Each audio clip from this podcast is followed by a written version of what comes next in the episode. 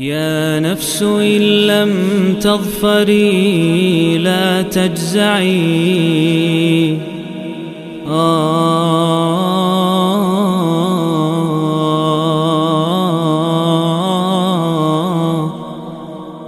Bismillah, alhamdulillah, wassalatu wassalamu ala rasulillahi amma ba'd Para hadirin yang dirahmati Allah Ini adalah lanjutan dari pengajian 114 hari Mengkaji surat demi surat dari Al-Quranul Karim Dan kita sekarang di surat ke-102 Surat At-Takathur Surat ini makiyah turun setelah surat Al-Kautsar Sebelum surat Al-Ma'un.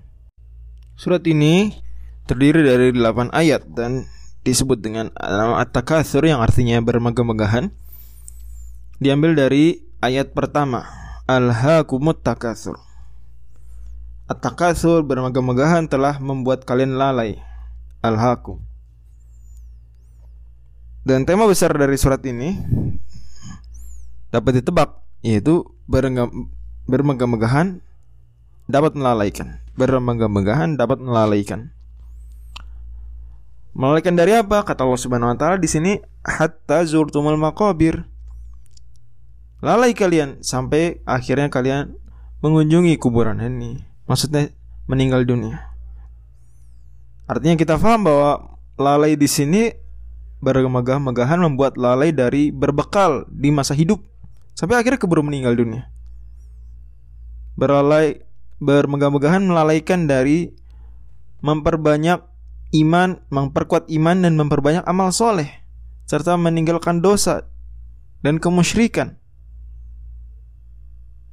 Dan Allah Subhanahu wa taala gunakan kata zurtum kata para penafsir isyarat bahwa alam kubur bukan akhir.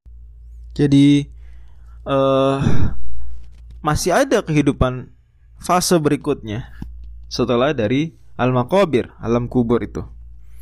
Kemudian kata Allah kalla sawfa ta'lamun thumma kalla sawfa ta'lamun Allah ulang dan ini uh, memiliki maknanya tersendiri ya penegasan membuat ancamannya semakin mengerikan dan membuat kita sadar bahwa oke okay, mungkin kita bilang enggak saya nggak lalai ah nggak apa-apa saya ya sedikit aja bermegah-megahan ya sedikit saja lalai maka Allah bilang kalian kelak akan tahu kalian kelak akan, akan kemudian kalian kelak akan tahu bahkan dengan summa Kata Allah Subhanahu wa taala kalau sekali-kali tidak kalau kalian tahu lau ta'lamun ilman yakin ilmu dengan ilmu yang yakin.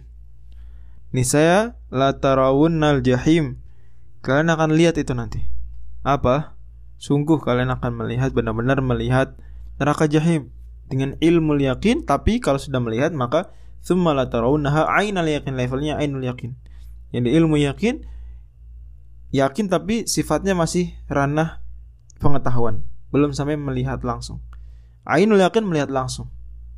Artinya manusia di dunia beriman. Oke, okay, alhamdulillah ada yang beriman. Ada yang ingkar. Nah, yang ingkar ini pada akhirnya di akhirat kelak kalau sudah yaumul uh, al yaumul akhir dia akan sampai level ilmu yakin bahwa akhirat itu nyata. Bahwa neraka surga itu nyata. Ah, begitu sudah melihat neraka, levelnya naik menjadi ainul yakin. Nah, sallallahu alaihi Tapi sayang ya, itu iman sudah nggak berguna lagi, sudah di akhirat sudah, sudah meninggal dunia. Andai dia iman yakin di dunia, meskipun belum merasakan akhirat, meskipun belum melihat surga neraka, itulah iman yang bermanfaat. Itulah iman kepada yang gaib, itu yang bermanfaat. Adapun iman setelah sudah melihat neraka, sudah melihat surga, sudah meninggal dunia, sudah lewat masanya. Karena deadline terakhir taubat, deadline terakhir beriman adalah sebagaimana kata Nabi Sallallahu Alaihi Wasallam, malam yughurgir selama belum nyawa di kerongkongan. Kemudian kata Allah Subhanahu wa taala, kalian akan ditanya tentang nikmat-nikmat tsumma la tus'alunna yauma idzin 'anin na'im. Masyaallah. Nikmat-nikmat yang banyak yang kalian barangkali bermegah-megahan dengannya banyak-banyakan harta, banyak-banyakan titel, banyak-banyakan uh, popularitas, mungkin banyak-banyakan subscriber atau followers misalnya banyak-banyakan apa pun ya yang sifatnya bukan banyak-banyakan yang terkait akhirat seperti banyak-banyakan amal soleh tentu banyak-banyakan di sini pada akhirnya tidak dipamerkan ya artinya itu tidak defaultnya dipamerkan ya bukan untuk disombongkan yang mungkin untuk diperlihatkan dalam rangka syiar atau jenisnya, ya itu juga bagian dari pensyariatan, bagian dari aturan Islam. Amal soleh ditampakkan. Tapi kita bicara dalam konteks membangga-banggakan ini, pamer yang konteks negatif, maka tentu tidak.